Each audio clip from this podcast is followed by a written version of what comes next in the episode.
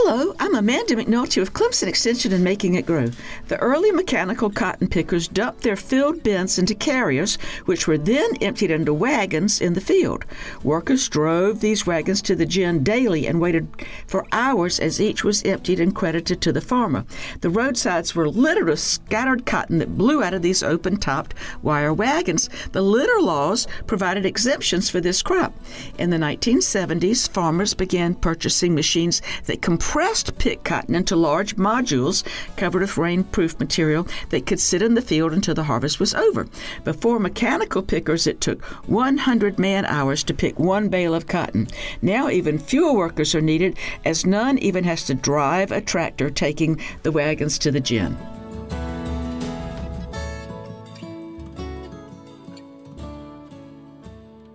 Funded by South Carolina Farm Bureau and Farm Bureau Insurance.